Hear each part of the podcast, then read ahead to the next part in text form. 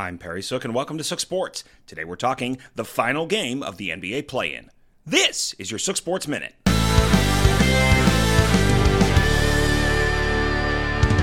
Play in conclusion.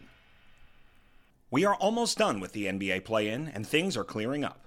With their wins on Tuesday, the Nets and Timberwolves are in at the 7 seed.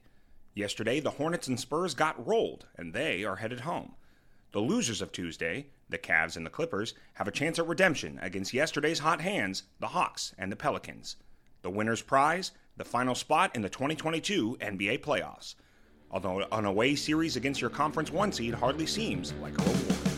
While this plan will certainly take some getting used to, seeing more teams with a chance at a ring is never a bad thing. This is your Sook Sports Minute.